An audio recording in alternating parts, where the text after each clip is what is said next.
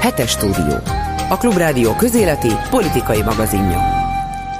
És a második részben eh, egy kicsit más felállásban folytatjuk, mint ahogy idáig szólt a hetes stúdió, ahogy a jéghokiba is szokták, a második sor jött most a pályára. Kikérem hogy... magamnak, már bocsánat. Eh, abban az értelemben, hogy másodikként jött a pályára természetesen a másik sor, tehát én most átvettem egy picit eh, élőben, hiszen ez mostan, a mostani a szombati adás az élőben megy, egy picit átvettem Dési János kollégám szerepét, de ahogy önök is hallották, hallották, Bolgár György itt van már a megszokott stúdióban, és ugyanúgy itt ül velem eh, Szalai Anna népszava újságírója, és a telefonvonalban Farkas Zoltán kollégám, a HVG nagyszerű gazdasági újságírója is itt van. Halló! Így van, itt vagyok, itt vagyok, halló, üdvözlöm a hallgatókat. És az egész felhajtásnak és az egész változásnak nagyon egyszerű oka van. Mostanáig valamennyien azt hallgattuk, amit Orbán Viktor miniszterelnök elmondott a Várkert bazárban, tehát az évértékelőjét vagy kampánynyitóját, és a helyszínről, amikor majd hozzájut, akkor bejelentkezik Kemény Dániel kollégánk is, őt ugyanis a biztonsági intézkedések miatt, mint ahogy a sajtó többi tagját is egyszerűen nem engedik ki a teremből addig, amíg a VIP vendégek, vagyis a legfontosabb nagyságok el nem hagyják a helyszínt, tehát addig ő nem tud onnan élőben bejelentkezni, de utána adom majd nekünk egy helyszíni visszajelzést. No, a kollégákra nézek, hogy ugye a beszédnek, az Orbán beszédnek vége, volt-e, találtatok-e benne valami fajta meglepetést, változást, hangnemváltást, vagy új, újdonságot? Én tulajdonképpen két, illetve három motivumot találtam. Az egyik az, amelyik tulajdonképpen nem újdonság, de egyfajta összegyúrása az összes korábbi elemnek. Tehát még a, az idézetek panelje is ismétlődött, De Gaulle-tól kezdve a viccmesélés is volt, régi közhelyeket újra felelevenített, és előjött az a hajó hasonlat is, is, amit már kétszer is használt az ilyen évértékelő beszédben. Most hozzátette a részeg kapitányt, meg a magas, sármos fiatalembert, aki nem biztos, hogy állni tudja a, szelek támadását. Ebből az összes régi panelból próbált egyfajta újat, de ez nem feltétlenül sikerült, mert új üzenet azért nem nagyon volt ebben a történetben. Ami számomra egy kicsit talán újdonság volt, az, hogy a, nyilván a adott helyzetből is kifolyólag, de hogy a külpolitikai helyzet most nagyobb részt kapott ebben a történetben. De ami számomra igazából egy várt dolog volt már a sok-sok évértékelő beszédben, egyáltalán nem nagyon tűnt fel Budapest, most viszont egy egész mondat csokrot érdemelt ki, nyilván kritizálva. Ugye ez a beszéd végén volt, ha jól Igen. emlékszem, és arról szólt, hogy, hogy mi mindent szúrt el az ellenzék, hogy Budapesten hatalomra került, és hogy kosz, káosz és hajléktalanok serege tapasztalható a budapesti utcákon. Úgy látszik, hogy azok a budai hegyvidéki utcák azok teljesen mások, mint ahol én szoktam közlekedni itt a hetedik kerületben, meg a belvárosban. Valószínűleg Orbán Viktor a háza előtt lévő járdáról is tudna enni, annyira tiszta. Úgyhogy de ez lehet, hogy csak a tarlós íra idején volt itt, most lehet, hogy nem tisztítják? Hát, nem én tudom. azt gondolom, hogy a karácsony tehet mindenről. Végül is ebben a beszédben én egyetlen új információt hallottam, de ez egyáltalán nem volt meglepő. Ez az információ pedig az volt, hogy marad újabb három hónapra az üzemanyag ár stop. Ezt már ezt, ezt szinte borítékolni lehetett. Ebben nem volt semmi újdonság, igaz? Ebben nem, bár az Zolinak lehet, hogy van hozzá fűzni valója, mert ez egy gazdasági kérdés. Az a, mondjuk az én kérdésem az volna, hogy ha még három hónappal meghosszabbítják, akkor ennek hány benzinkút fog áldozatul esni. Eddig tudjuk, hogy csak állítólag három, de azért, hogyha 30-40 forintos áremel, vagy 30-40 forinttal drágábban veszik az üzemanyagot, mint amennyiért el tudják adni, azért ezt sokan nem fogják kibírni. Viszont engedd meg, hogy egy pillanatra most megszakítsalak, mert közben Kemény Dani kollégánk kiszabadult az őrzők gyűrűjéből, és el tudja mondani, hogy mit tapasztalt a helyszínen, tehát kapcsoljuk a Várkert bazárt, Kemény Dániel. Halló, szervusz Dani! Szervusztok, üdvözlöm a hallgatókat is. Milyen volt a, ott a hangulat a beszéd közben, mit tapasztaltál? Mit lehetett Alapvetően, látni például? Alapvetően nekem egy olyan benyomásom volt, és szerintem nem csak nekem, hanem sok ott ülőnek is, mint hogyha egyfajta stand-up Kennedy esten vennék részt.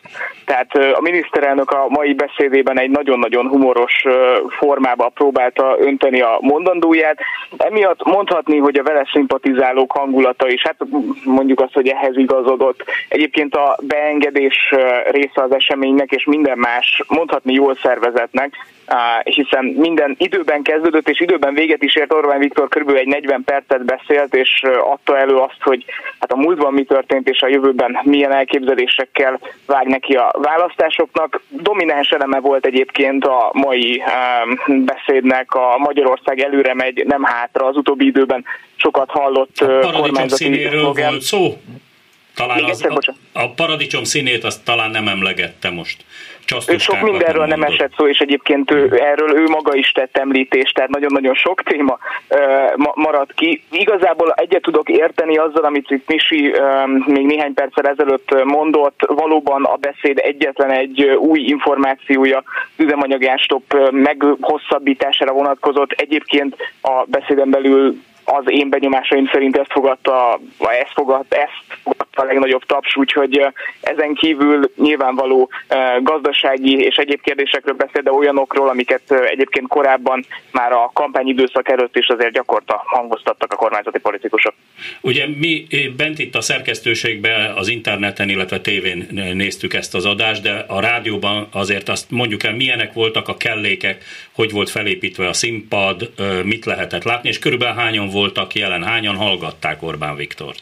Becslésém szerint körülbelül egy 200 ember lehetett jelen a Várkert bazárban. Ahogy azt látni lehetett egyébként a Fidesz vezető politikusai, illetve a KDNP vezető politikusai az első sorokban foglaltak helyet Pintér Sándor, Sándor Semjén Zsoltot, Varga Juditot, Rogán Antot, Kubatov Gábort és hasonló arcokat azért gyakorta lehetett látni a tömegben. Mögötte pedig különböző szimpatizánsok, amiken egyébként nem nagyon lepődtem meg, a sajtóbejárat mellett például láttam szinte seregként bevonulni a közösségi médiából jól ismert Megafon tagjai, de feltűnt Rákai Filip és Nagy Feró is, valamint Szarka Gábor, akit az SFE, kinek a nevét az SFE átalakításánál ismerhettük meg.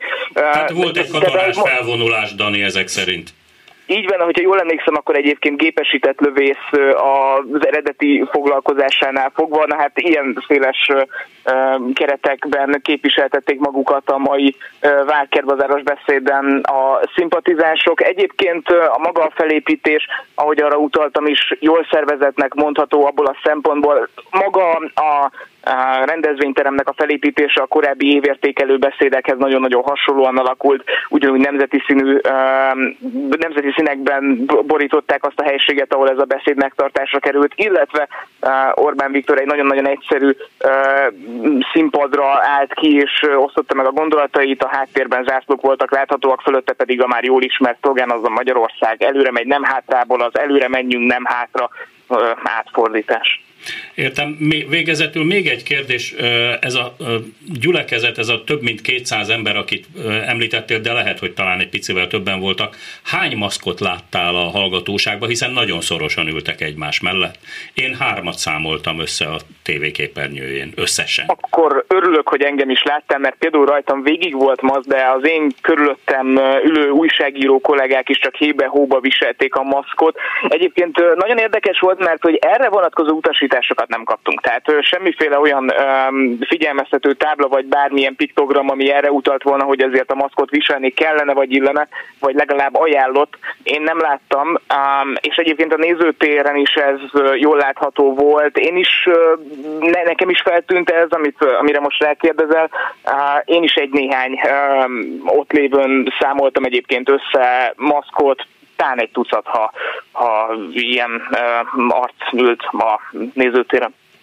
No hát ezt a, a rádióhallgató kedvéért mondom csak, hogy emlékeztető, hogy azért járványügyi vészhelyzet van Magyarországon, ugye az ötödik hullám kellős közepén vagyunk, tehát ezt a látványt is így kell értékelnünk.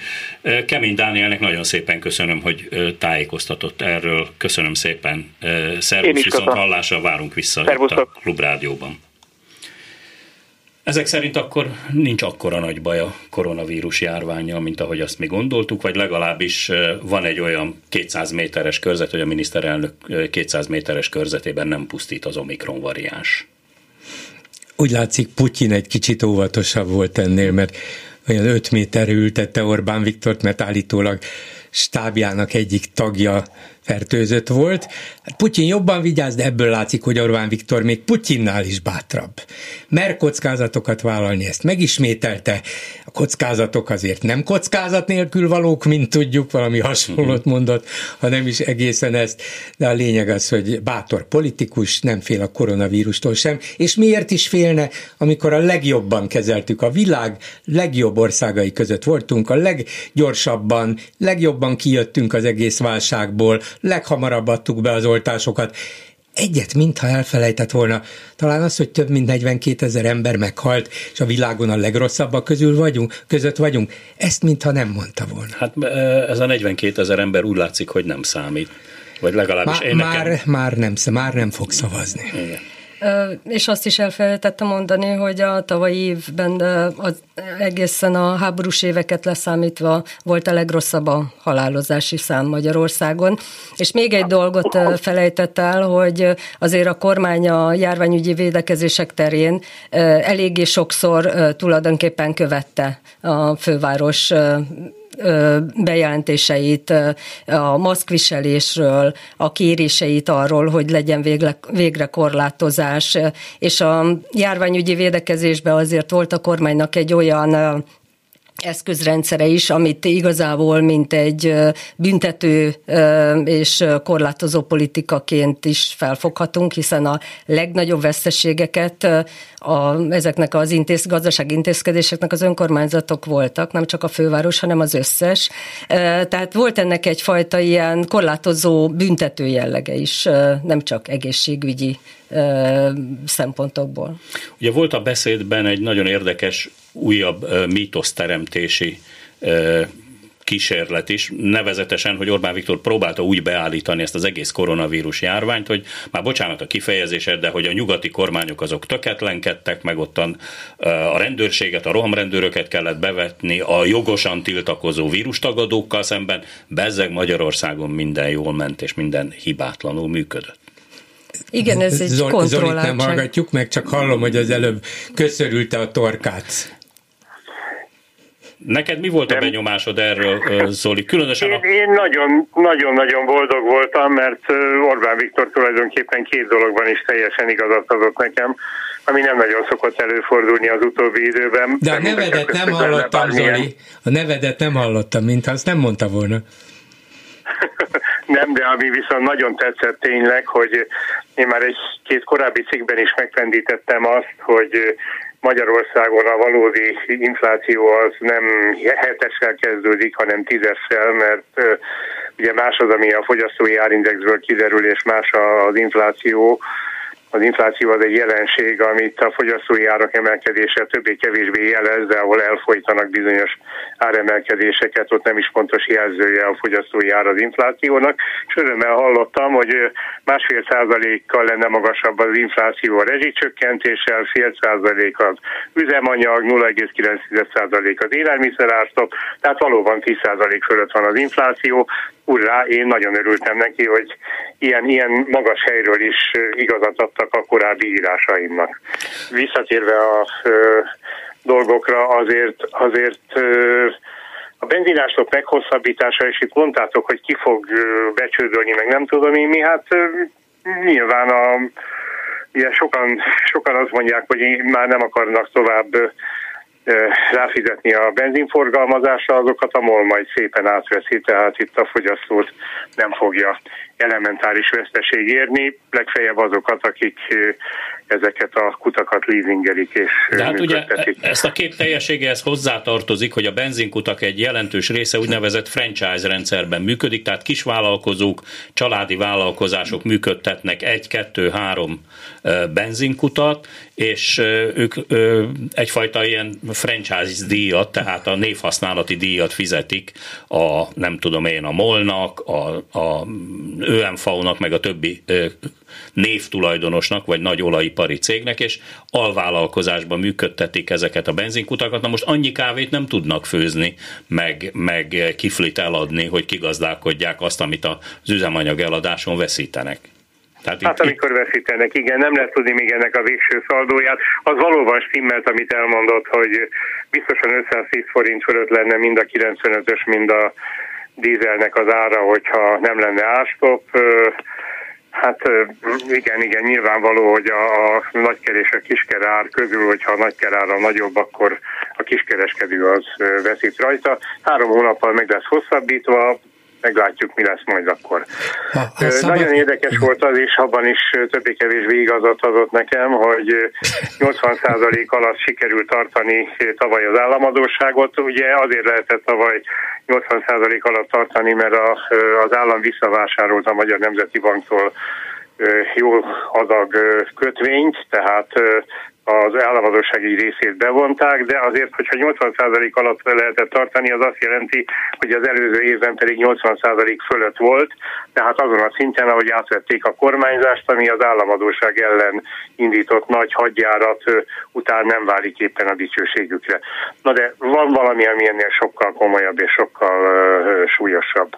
Ez pedig az, hogy a teljes kormányzati propaganda, beleértve az m a műsorának a szakértőit, Orbán Viktort és mindenki más, Varga Mihály is, most úgy tesz, mintha a gazdasági növekedés alapozta volna meg mindazt a jótéteményt, amit most szétosztanak, a hmm. visszautalt személyi jövedelemadót, a 13. havi nyugdíjat és mindent a világon. Zoli, bocsánat, Na, hogy, e... hogy közbevágok itt, hát ugye itt a, egy igazi zsonglőrködés zajlott a számokkal, ezt pont a műsor előtti percekben még meg tudtuk beszélni, hogy nem hangzott el pontosan a mihez képest, meg az, hogy ennyivel kevesebb, meg, meg, meg ilyesmik hangzottak el, sőt, Orbán Viktor még egy Matolcsi Varga féle gyógymódról is beszélt, mint hogyha ez a két politikus, vagyis a Magyar Nemzeti Bank elnök és a pénzügyminiszter nem éppen azzal lenne elfoglalva, hogy hogyan nyírja egymást az ellentmondó nyilatkozatokkal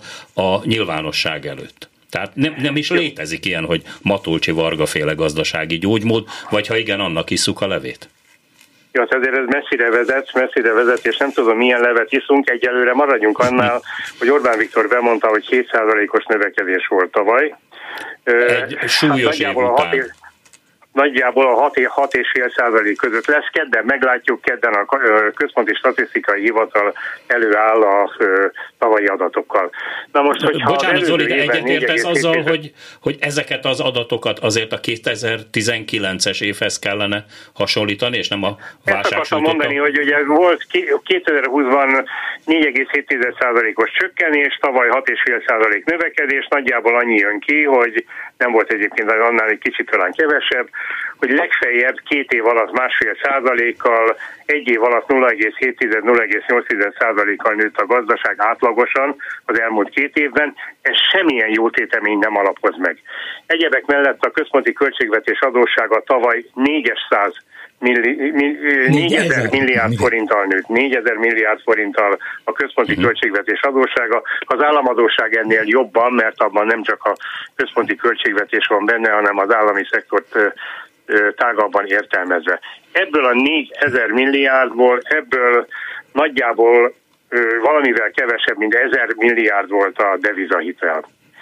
Hogyha én összeadom a 13. havi nyugdíjat, és a személyi jövedelemadó visszatérítést, az 1000 milliárdot tesz ki. Ez a két tétel, 1000 milliárdot. Tehát Magyarország 1000 milliárd forint értékű devizaadósságot vett föl azért, hogy a 13. havi nyugdíjat és a személyi jövedelemadó visszatérítést megvalósítsa. Ez a kettő együtt az én beszélésem szerint nagyjából közel 5 millió embernek ad extra jutalmat. Tehát ezt sehogy máshogy nem lehet tekinteni, mint nettó szavazatvásárlás, tehát a nagy kereskedelmi szavazatvásárlás nyilván. A pénzt. Mondom, nagy kereskedelmi méretű szavazatvásárlást. És ehhez még azért hozzá szeretném menni azt is, ugye, hogy teljes okkal bírálták a korábbi baloldali kormányokat azért, hogy adósságból próbáltak jólétet teremteni, meg nem tudom én micsoda. Egy az egyben ez történik. Egy az egyben ez történik, és mondom, hogy ahogy, ahogy bárhova kapcsolok a kormányzati portálnál, mindenhol, vagy a ugye régebben a kormány.hu legalább ott lehetett valamilyen információkat gyűjteni, most már az is nettó propaganda, és nem csak most, hogy elkezdődött a kampány, hanem lassan már a koronajárvány óta, mindenhol ezt súlykolják lépten nyomon, hogy megalapoztuk ezt a borzasztó nagy ajándékot, amit most széthoztunk a nép között, semmi nincs megalapozva. A mert, világon semmi nincs, nettó eladósodás a vége. Mert az emberek nem néznek utána, hogy, hogy most miből is van ez. Hát ezt adták, meg azt adták, meg amazt adták, zsebre tesszük, aztán majd Orbán Viktor valahogy meg fogja oldani. Nem az én dolgom, ott van a pénzügyminiszter, ott van a nemzeti bankelnök, meg ez a mi drága jó vezérünk, ők tudják, mit csinálnak, hát lehet, hogy vannak gondok, meg esetleg problémák, meg kockázatok, de majd elintézik, és így gondolkodik a magyarok jelentős része, ezért tudja és meri ezt megcsinálni. Sokkal nagyobb mértékben egyébként, mint az annak idején a szocialista kormányok, amelyek szintén eladósodtak, de Orbán ezt sokkal brutálisabban csinálja. De ha megengeditek, én nem arról beszélnék most egy-két percig, hogy mi az, amit mondott, hanem talán fontosabb, mert egy csomó közhelyet és patentet el a régi elemeket hozta vissza, és ugyanarra a patentra járt minden, mint korábban, hanem arról, amit nem mondott. Hmm. Nem beszélt ugye egy, egy igen? Az én kedvencem ugye az, hogy az a szó, hogy korrupció, az el sem hangzott. Ó, hát nem, nem az a szó, az igazán, persze, hát korrupció nincs, azt tudjuk. De vagy ha van, hát hmm. nálunk kevésbé, mint Németországban, ezt is hallottuk már tőle. Nem ez a szó a legfontosabb. Az a szó vagy név, hogy Márki Zai Péter. Nem hangzott el, továbbra sem. Fél elindította, tőle. elindította itt a választási kampányt, feltűri az ingúját, és hogy nevezi őt Miniferinek, azt mondta a legvégén, mm.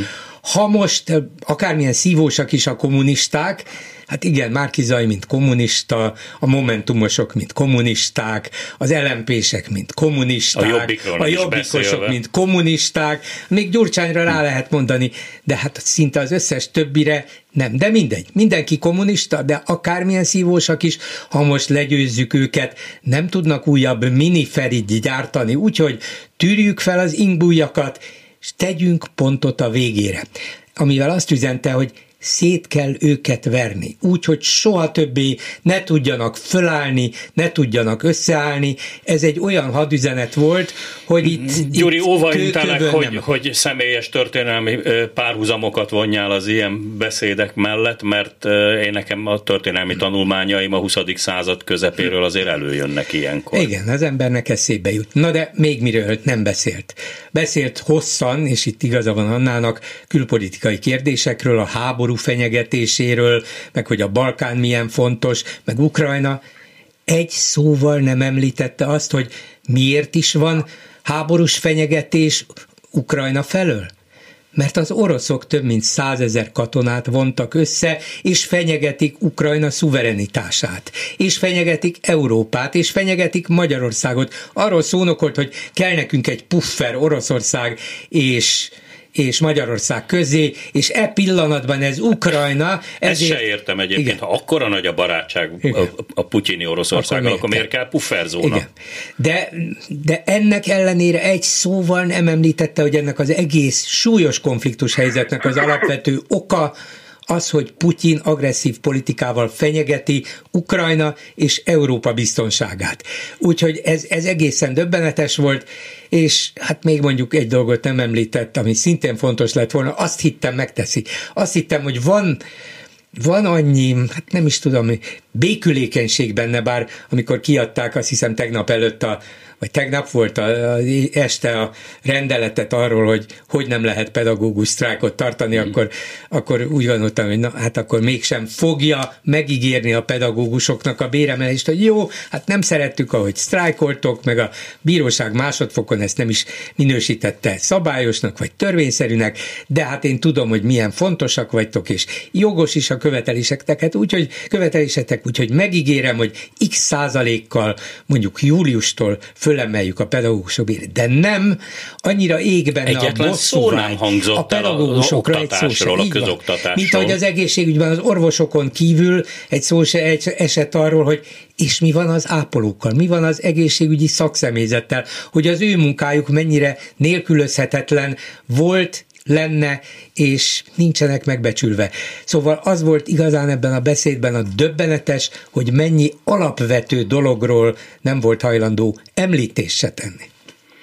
Ugyanakkor viszont ígéretekből bőségesen volt, sőt, hát erre volt fölépítve a beszéd közepe, ezt súlykolta, hogy lesz pénz, emberek, lesz pénz, hát ha mi ránk szavaztok, akkor lesz pénz, akkor a családokat megvédjük, akkor lesz gyerek, és így tovább. Tehát a, a Kánaánnak tulajdonképpen úgy is volt felépítve a beszéd, hogy itt a tejjel mézzel folyó Kánaán az csak azért nem jön el, mert a baloldal, és egy kicsit Brüsszel ármánykodik, de ő rajtuk múlik, mert egyébként, hogyha ezen a kormányon múlik, akkor itt minden jó lesz. Ugyanakkor az egy kicsit érszegénynek tartottam ezt az ígérgetést, mert ugye azt többször elhangzott, hogy lesz pénz, de egy, a korábbi évértékelőkben mindig volt azért valami új, vagy legalábbis egy az új iránynak valamely módozata. Volt a fiatalok felé fordulunk, a családok felé fordulunk, emlékszünk a három gyerek, három szoba, négy kerékre, meg azután jött a legutóbb a klímapolitika és a zöldítés, meg a fiatalok, akik még nem félnek a medvétől, pedig attól félni kellene. Most igazából nem hangzottak el új ígéretek, nem próbált meg új generációkat, csoportokat bevonni, azokat próbáltam mindenképpen meggyőzni, akik eddig is haszonélvezői voltak ennek a rendszernek, akik eddig is kaptak 13. havi valamilyen módon uh, nyugdíjpótlék, adóvisszatérítés, valamilyen formában elérte őket a rendszer. De nem szólt például azokról, a Ugye a gyerek nagyon fontos az Orbán kormánynak, de nem szólt arról, hogy 2010 óta a legfrissebb felmérés szerint 19-ről 27 százalékra nőtt a lakhatási szegénységben élő gyerekek száma. És ez nyilván csak egy szelete annak a szegénységnek, ami, ami nagyon sok ember számára egy kézzelfogható valóság. Erről a kiteljesedő leszakadásról a, egyáltalán nem esett szó. Én értem persze, hogy évértékelő beszédése nyilván ez a propaganda eszköze, de még csak gesztusokat sem próbál gyakorolni azok felé, akiknek eddig gyakorlatilag semmi nem jutott. Hát ebben az összefüggésben én azt látom, hogy megint egy, egy hát hogy fogalmazzak szépen, szóval egy, egy mítoszteremtés vagy egy mese egy nagyot mondás zajlott, mert szó szerint ezt mondta a miniszterelnök, hogy kevesebb lett a szegény, a középosztály pedig erősödik.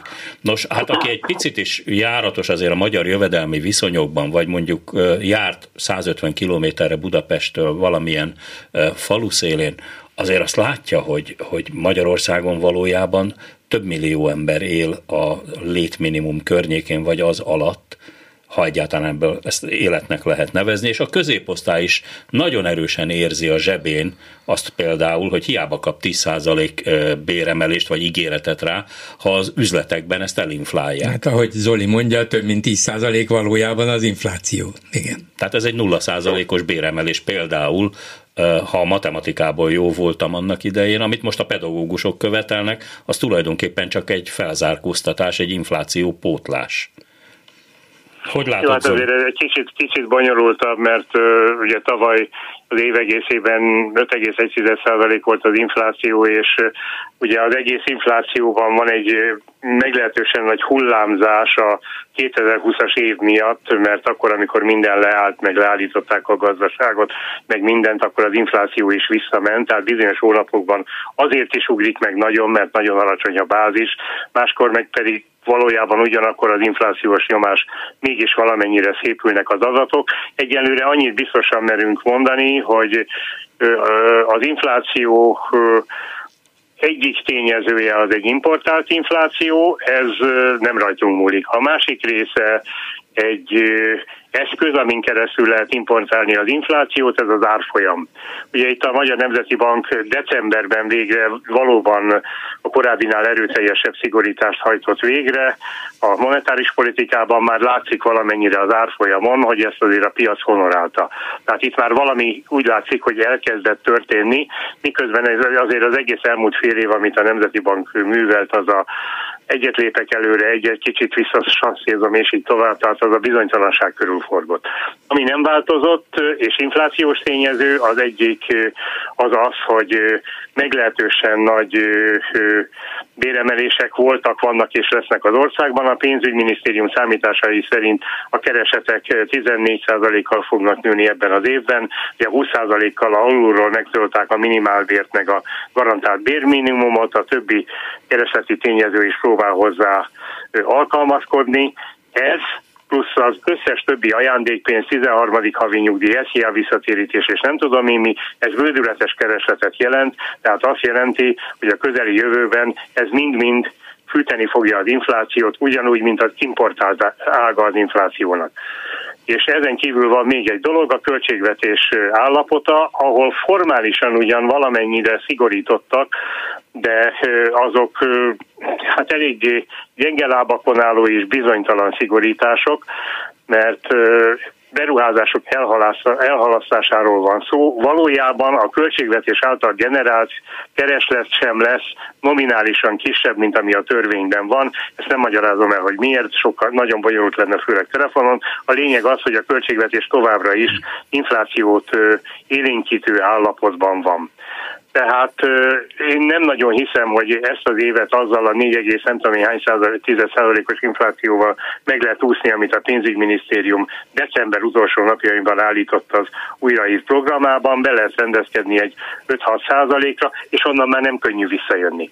Hát onnan már nem nagyon könnyű visszajönni, mert akkor ahhoz már a összes jövedelem tulajdonos elkezd valamit küzdeni, hogy kárpótolja saját magát. Magyarországon közel vagyunk közgazdasági értelemben a teljes foglalkoztatáshoz, van alkuereje nagyon sok ágazatban, számítva talán az a közszférát, meg az állami szférát, ahol központi döntésre történnek a béremelések, de nagyon sok helyen valódi alkuereje van a képzett szakmunkásoknak, tehát tényleg érződik egy erős bérnyomás, és itt a komoly veszélye, ha, már, ha mi ugyan még nem vagyunk benne, a bér spirálnak, és így tovább. De hadd mondjak még két dolgot, amit Igen. én nem értek, hát ti meg tudjátok fejteni. Az egyik, hogy mi volt ez a latin kereszténység nem tud megállni a talpán, és szükség van a ortodoxokkal való együttműködésre. Ezt, Ehhez ezt hasonló már... fejtegetést én nem hallottam. Én már hallottam, hadd többször, hadd válaszoljak erre Zoli, Igen. többször előadta már ezt, és két politikai, európai politikai vagy régiós politikai oka van ennek. Az egyik természetesen Oroszország, hogy Putyinnal többek között azért is kell barátkozni, mert ott van mögötte a pravoszláv egyház, annak a nagy ereje, a nagy szellemi ereje, és hát ezek erősebbek, mint a halódó nyugati kereszténység, jóba kell velük lenni. És ott vannak a szerbek. Ott a szerbek, mint, mint a számunkra legfontosabb politikai partnerek, szövetségesek, az Európai Unión kívül, ezeket is megsegítjük. Tehát azt kell mondani, hogy ez egy ilyen fajta régiós politikai gondolkodás, amiben berángatja még az egyházakat is, azzal a dumával, hogy a nyugati kereszténység halódik, de hát a keleti kereszténység, bár mi nem vagyunk azoknál, csak igen apró, vagy nagyon kis számban vannak jelen, de ezeket mi szövetségeseinknek tekintjük, tekintjük. Tehát egy ilyen szellemi hitbéli politikai szövetséget próbál életben tartani, vagy legalább fölrajzolni neked is, nekem is. Jó, a másik, ami nagyon érdekes volt, hogy megint előjött ez a baloldal rátört a nemzetére mondat. Ugye hát ennek ez, a ez nem egy mondatnak az őse, ez jó, csak azért érdekes, hogy ugye ez 20 évvel ezelőtti kijelentés még még talán a horkormány idejére datálódik vissza, amikor először mondott ilyet Orbán Viktor, és Eszterházi Péter írt erről egy nagyon éles glosszát az élet és irodalomban. Orbán Vik volt a címe, és arról szólt, hogy hogy ilyet nem lehet leírni. Ilyet nem lehet leírni. Hát én attól ez... tartok, Zoli, hogy ezt a mondatot, ezt körülbelül a 20-as években írták le Magyarországon először, tehát ez egy... Mármint az 1920-as. Az 1920-as években, tehát ez, ez, ez már megint visszavisz minket egy, egy picit ezekbe a történelmi régiókba, amiket megpróbál Jó. Orbán Viktor felújítani. De miközben... Jó, de hadd tegyem, hadd tegyem ehhez hozzá azt is, hogy Eszerádi Péter halála után a Haraszki Miklós írt egy rövid kis visszaemlék emlékezést, hogy Orbán Viktor sétált, ez volt az, talán az utolsó nagy beszélgetésük, és Orbán Viktor értetlenkedett, hogy miért írja ez a drága író úr, akkor még valamennyire jóban voltak, hogy ilyet nem lehet mondani. Hiszen lehet mondani, hát én is mondom. Hmm. Úgyhogy... Hát ez nem, önmagában ez nem legitimálja természetesen, de, de egy, mondom, egy nagyon érdekes hozzáállás. Ez egy hírhedett előéletű mondat. A harmadik pedig, amit mondani akartam, ugye a magyar hadseregre hm. vonatkozó összes megállapítás. Én úgy gondoltam, hogy egy lépésre volt attól, hogy bejelenti a kötelező sorkatonaságot, lehet, hogy volt valami oka, hogy eddig nem ment el, lehet, hogy nem is forog a fejében semmi ilyesmi, de minden, amit elmondott a magyar honvédség erejéről, Zolikán, bocsánat, e, ezzel a bejelentésen nem lehet választásokat nyerni a fiatalok körében, tehát ez biztos, hogy ilyesmi meg se fordulhat a fejében. Én nekem két dolog jutott ezzel kapcsolatban az eszembe. Egyrészt a magyar hadsereg állapota és fegyverzete, másrészt a létszáma, ami, és a kiképzettsége, hát itt most olyan fegyvervásárlások zajlanak, ezt már ilyen hadsereghez közeli forrásokból tudom, olyan színvonalú fegyvereket készül a Magyar Honvédség beszerezni, amelyre egész egyszerűen nem alkalmasak a jelenlegi Magyar Honvédség katonái ezeknek a kezelésére, egyszerűen nem alkalmasak, tehát itt több éves vagy évtizedes lemaradást kellene behozni ezen a területen, úgyhogy én ezt nem, nem tudom így másnak mondani, mint ez is egy ilyen választási propaganda szólam. És hát végül, ami a halódó nyugat, nyugati kereszténységet illeti, én csak azt nem értem, hogy ez a derék miniszterelnök akkor miért küldte a lányát tanulni a halódó nyugatra, miért nem mondjuk a Bakui Egyetemre iratta be, ott is van nyilvánvalóan idegenforgalmi szak, miért Svájcba kellett járatni ezt a szegény kislányt vagyonokért. Hát meg és nyilván... még utoljára, Igen. utoljára még annyit szeretem volna mondani, mert Annának egy, azt hiszem Anna mondta, ez a kicsit, kicsit feledésbe ment, ugye, hogy ez a ha most győzünk, többet a baloldal nem áll fönn. Tehát ugye ez a... Nem, ezt Orbán Viktor ez a mondta a beszéd igen, Orbán Viktor mondta, Anna idézte, ha jól emlékszem, de nem biztos, hogy bocsánat. Tehát a lényeg az az, hogy nagyon hangsúlyos volt, hogy ha most győzünk, többé nem fog felállni a baloldal. Na most ez a, ugye ez a klasszikus, ez a harc lesz a végső állapot, de semmi kétségem nincs a felől, hogyha valóban nyernek, ne Isten kétharmaddal nyernek, akkor itt tényleg az ellenzéki gondolatnak írmagja nem marad. Tehát ebből, ebből, ebben a tekintetben nekem szemernyi kétségem nincsen, hogy ez így is lesz.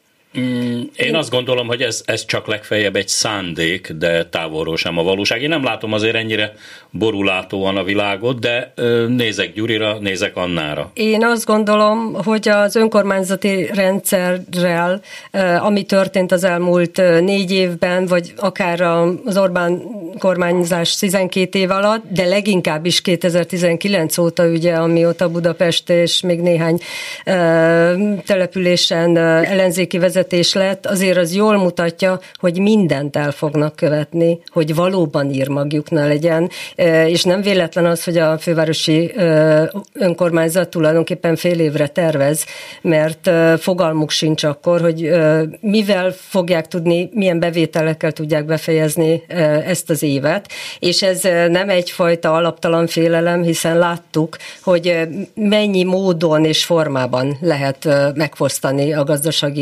alapjától egy önkormányzatot, és ezt a módszert tulajdonképpen ki lehet terjeszteni, hiszen látjuk az egyetemek átszabását, az egészségügyi intézmények, itt elhangzott a magánegészségügyi és állami egészségügy szétválasztása, azért itt ezt ne felejtsük el, hogy ebbe a nagy szétválasztásba azért voltak, akik nagyon jól jártak. A NER számos prominens hirtelen nagyon is egészségügyi vállalkozó lett, kórházat vett, épített.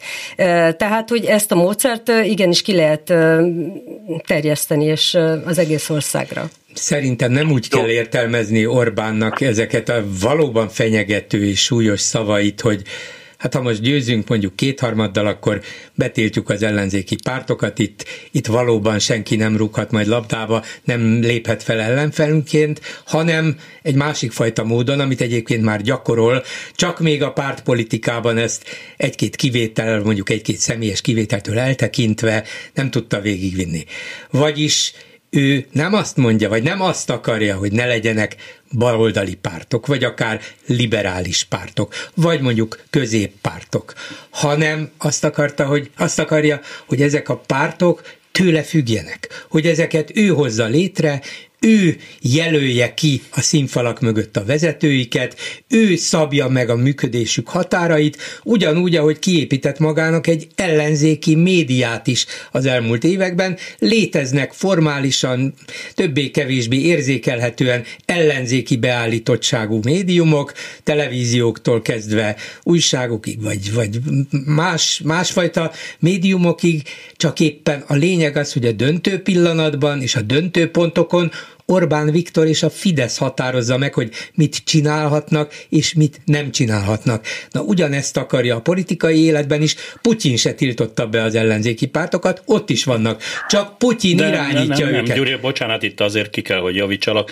egy csomó pártot Van, és, betiltott, és, és civil szervezetet Kerekperec betiltottak Oroszországban. Csak, csak mégse úgy működik, mint a 20. századi diktátorok, ahol nincs mert egyszerűen nem engedek semmilyen Ezt teret. mondják, úgyhogy pedig igen. agyon is lőhette de volna igen, őket. Így van, de gyakorlatilag mégsem ad nekik reális esélyt arra, hogy őt legyőzzék. És Erdoğan is ugyanezt csinálja, ott is léteznek ellenzéki pártok, ellenzéki politikusok, de ha nagyon fenyegetik az ő uralmát, akkor egyszer csak a börtönben találják magukat, vagy valamilyen módon szétverik a pártjukat, vagy szerveződésüket. Orbán Viktor ilyen világot épít, és igen, remekhetünk tőle példaként talán a, a közelmúltból, hogy hogyan gondolja el az Orbán kormánya azt, hogy ki hogyan képviselheti a, a saját csoportjának az érdekeit. Az országos román önkormányzatnál választottak valakit, aki vezethette volna a listát. Ez nem tetszett. Nem, nem az volt, akit a Fidesz kiválasztott. Ezért egészen az alkotmánybíróságig juttatták el a történetet, majd visszadobták, és végül eljátszották azt a történetet, hogyha nem lehet az ő jelöltjük, akkor ne legyen senki. Egyébként, by the way, mondom a beszédből, kimaradt az összes kisebbségről egyetlen szó sem esett, mégiscsak vannak jó néhányan, és ráadásul Például... Bocsánat, annyit pontosítok, hogy azért a szexuális kisebbségeknek csak oda csapott egyet, mert Igen. hiszen ugye ez is egy hívó szó. Orbán nagyon szeret olyanokkal hadakozni, akik gyengék, vagy láthatatlanok, mert ugye volt itt Soros Gyuri bácsizás megint, hát én nem láttam még Soros György csapatait itt. Ugye Brüsszellel, aki nem üt vissza, vagy nagyon távol van ettől az egésztől, meg, a, meg ismét elhangzott, hogy az apa férfi, anya nő a gyerekeket hagyják békén, tehát ment ez az LMBTQI ellenes lázítás, akik kevesen vannak és gyengék, bennük vagy rajtuk nagyot tud rúgni Orbán minden egyes adandó alkalommal, mert ők nem tudnak visszaütni, mert nem egy súlycsoport, ezért az, ez, ez egy elég érdekes jellemet fest föl az én szememben mindenképpen. De ez a beszélgetés nem Orbán Viktor jelleméről szól, mert akkor rövid lenne. A, a, Egy, no, bocsánat, igen. csak hogy a, a, kisebbség azért itt érezhető... A cigányságról egyetlen szó nem hangzott igen, el, hiszen csak hogy húzhatják a cigányok, van szó. húzhatnák már a cigányok, ennyi volt a, igen, a beszédben. De hát mondjuk ez de, egy magyar szófordulat, igen, igen. Kész, ennyit érdemelnek ezek. Orbán szerint ezek a szerint. A másik, ami szerintem egy kicsit még ennél is riasztóbb volt, hogy ez a nagyon lopakodó, vagy eléggé jellemző, hogy megpróbálják összemosni a választást, és ezt a népszavazást, ami, a, ami ugye a, a gyermekeink nem, nem védelméről tudom, ti, ti szól. az országos választási irodától választásra felhívó levelet a, ezen a héten, mert abba bizony hogy már beleírták. benne van, igen. Ami, igen. Csak a csak épp az nem volt beleírva, hogy hogyan kell x -elni. De én értettem. Úgyhogy köszönöm is ezúton a miniszterelnök úrnak. Én már értem is, hogy minden kérdésre legalább két helyre teszek X-et, mert már megértettem. Hogy, annyira, hogy, mi annyira értjük, hogy két X-et fogunk adni. Igen, tehát ezt, ezt, a, ezt a részét nyugodtan vehetjük döntetlenre, hogy egy totó hasonlattal éljek. Azért, ha még visszatérünk erre a, a, a nemzetközi részére a, a dolognak, ugye ez megint alkalmas volt ez a beszéd arra, hogy hatalmas menekült hullámmal is megfenyegessük a derék magyar választókat, akitől csak is ez a kormány tudja megvédeni őket. Egész Ukrajnával tulajdonképpen csinálhatnának ott az oroszok, amit akarnak, ez volt ugye a hozzáállás. Nekünk erről csak az a bajunk, hogy ott millió, millióan indulnának útnak nyugat felé, és hát mi vagyunk az első ország, amelyik ott útba esik, tehát a menekült hullámmal fenyegetett meg bennünket ismét Orbán Viktor, hogy ennek van-e alapja vagy sem, ki tudja megmondani. Hát azt nehezen tudom elképzelni, hogyha az oroszok elfoglalnák Ukrajnát, mondjuk ebben én még mindig reménykedem, hogy ez nem történhet így meg, hogy leszakítanak róla egy darabot, vagy valamilyen ki tudja milyen állásokat foglalnak el Ukrajnán belül, ez sajnos egyre inkább lehetséges. Egyre nem hittük volna, de, de mintha mégis erre felé mennének a dolgok. Szóval, de azt, hogy, hogy elkezdjenek eljönni a magyar határig, és akkor milliók erednek nyugat, vagy indulnak el nyugat felé, akkor sem Magyarországon keresztül. Hát azért ez a magyar-ukrán határ, ez viszonylag kicsi, szűk, más, más felé talán Hát talán a határon túli igen. magyarok egy része, azok a, a kárpátaljai igen. magyarok De hát egy azokat része. örömmel látjuk, nem? Hát mi a, miért, kell tőlük, miért kell tőlük félni, kérdem én Orbán Viktortól, miért kell tőlük félni, ha véletlenül jönnének? Azt szeretnénk, tegyük hozzá, ha maradhatnának nyugodtan és békében. De az, hogy itt millió számra jönnének ukrán menekültek, hát ez szerintem csak azért van, csak azért hangzott el, hogy, hogy ne Putyinnal szemben, hanem a nyugattal szemben, amely nem hajlandó itt a békét elfogadni, és nem hajlandó békés politikát folytatni és Oroszországgal újabb szemben. kiváló alkalom Igen. volt arra, hogy Orbán Viktor megismételje, hogy ő micsoda békemissziót hajtott végre Moszkvában. Ő volt a jégtörő, Igen. ugye legalább annyiban szerény volt, hogy nem hasonlította magát az orosz vagy volt szovjet atomjégtörőhajókhoz, hanem csak csákányról beszélt, de hogy az első repedést azt majd ő fogja okozni, és utána azt sem hagyta ki, azt a poént sem, amit egyébként már Szijjártó Péter is elgyakorolta a héten, hogy egymásnak adják a kilincset a Kremlben a nyugati vezetők Orbán Viktor nyomában, aki kitaposta nekik az utat és az ösvényt. Igaz, hogy Kievbe Orbán Viktor nem jutott el, sőt, nagy valószínűséggel a mostani ukrán-magyar állapotok szerint nem is szívesen látnák ott, de ő volt a békemisszió elindítója. Tegyük hozzá, a német külügyminiszter mondjuk két héttel korábban volt ott, az amerikai külügyminiszter az orosz külügyminiszterrel két héttel ezelőtt, vagy tíz nappal ezelőtt találkozott, szóval miről beszél Orbán Viktor, de nem érdekes, mert mi tudjuk, és tudjuk, hogy hazudik, el is mondjuk, hogy hazudik, de a közönsége beveszi ezt is. No, aztán, eh, ahogy nézem, ugye még egy dolog volt, ami talán újdonság volt, hogy hitet tett a... Nem létezik. Közös európai véderő létrehozása mellett. Ez egy nagyon régóta napirenden lévő dolog, de hát itt, ha jól emlékszem, akkor egy pár ezer fős közös európai dandár felállítása szerepelt idáig az Európai Unió napirendjén, amelyet nemzetközi válságok esetén Európán kívül lehet bevetni. Ilyesmiről már volt szó, de mondjuk az orosz vagy az amerikai haderőhöz mérhető közös európai vagy EU-s hadseregről egyáltalán nem, nem volt Nem volt szó. ez új, Orbán ezt is már egy-két éve legalább, vagy három mondogatja. És van is benne valami, csak éppen egy olyan embertől, aki az Európai Unió egységes fellépése ellen tesz és szónokol folyamatosan. Hát milyen közös külpolitika és védelmi politika kellene ahhoz, hogy egy erős, európai haderőt állítsanak föl, és azt, azt használják is. Hát ahhoz aztán tényleg egy unió-unió kellene, abszolút ellentmond Orbán egész európai világképének, vagy legalábbis amit erről mond. Észrevettetek ebben a beszédben akár egyetlen olyat is, ahol valami pozitív hangzott volna az Európai Unióról, vagy a brüsszelezés az, az, az nagyon ment. Tehát minden, mindenütt, ugye brüsszeli dükitörésekről volt szó, meg hogy Európában szétesett minden, erről is Brüsszel tehet. Brüsszel másképp... Egy jogállami csihádról, amit ellenünk folytatnak, az az, az súlyosan hangzott, az a jogállami dzsihád, igen. Szóval én arra lennék kíváncsi, hogy amikor ö, elmegy az Európai Tanács ülésére ö, Brüsszelbe Orbán Viktor, hogy néznek rá a többiek, hiszen a sajtószámla megérkezik Budapestről a nagykövetségekről. Úgy, úgy, úgy néznek rá, csak nem tudnak vele mit csinálni, és ő ezt tudja. Azt meg kibírja, hogy úgy néznek rá. Egyébként egy mondatot csak erről az európai haderőről. Én szerintem volna benne logika, bár nem az a logika, amit Orbán itt előadott, hogy hát rá vagyunk utalva az Egyesült Államokra, és mindenben az Egyesült Államok irányít, és ezért van ez az amerikai-orosz szembenállás, mert Európa nem elég erős nem is tud eléggé erős lenni, még ha egy erős európai haderőt fölállítanának is, az nem az orosz atomhatalom ellen lenne ütőképes és, és vele szembeállítva, nem működne az Egyesült Államok támogatása, és ereje nélkül, hanem a kis egyéb konfliktusokra lehetne használni, mondjuk a Balkánon, vagy a földközi tengeren, vagy Törökországnál, tehát olyan területeken, ahol az Európai Uniónak jó volna valami ütőképes haderő, de Oroszországgal szemben, amit itt Orbán előhúzott, az reménytelen. Olyan nincs. Hát az egészen biztos. És hát végül, ha már maradtunk ezeknél a katonai hasonlatoknál, azért nagyon tetszett a beszéd befejezése, ahol is a mm, híveit arra szólította fel a miniszterelnök, hogy nyergeljenek.